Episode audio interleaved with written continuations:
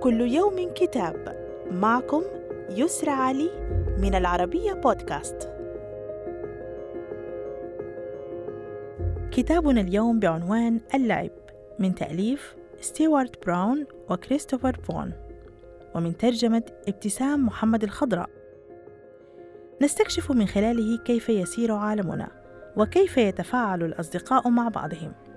ونتعلم تفسير كثير من الغموض والإثارة التي يمكن أن تواجهنا في الحياة. فرب الأسرة يستطيع من خلال اللعب مع عائلته وضع قوانين ودساتير تنظم حياة أولاده. فضلا عن أنه يكتشف عن طريق هذه الأنشطة السلبيات فيقومها والإيجابيات فيعززها. ويشيع جوا من الإلفة ويزيد الترابط الاجتماعي ويخلف ذكريات جميلة لا تنسى.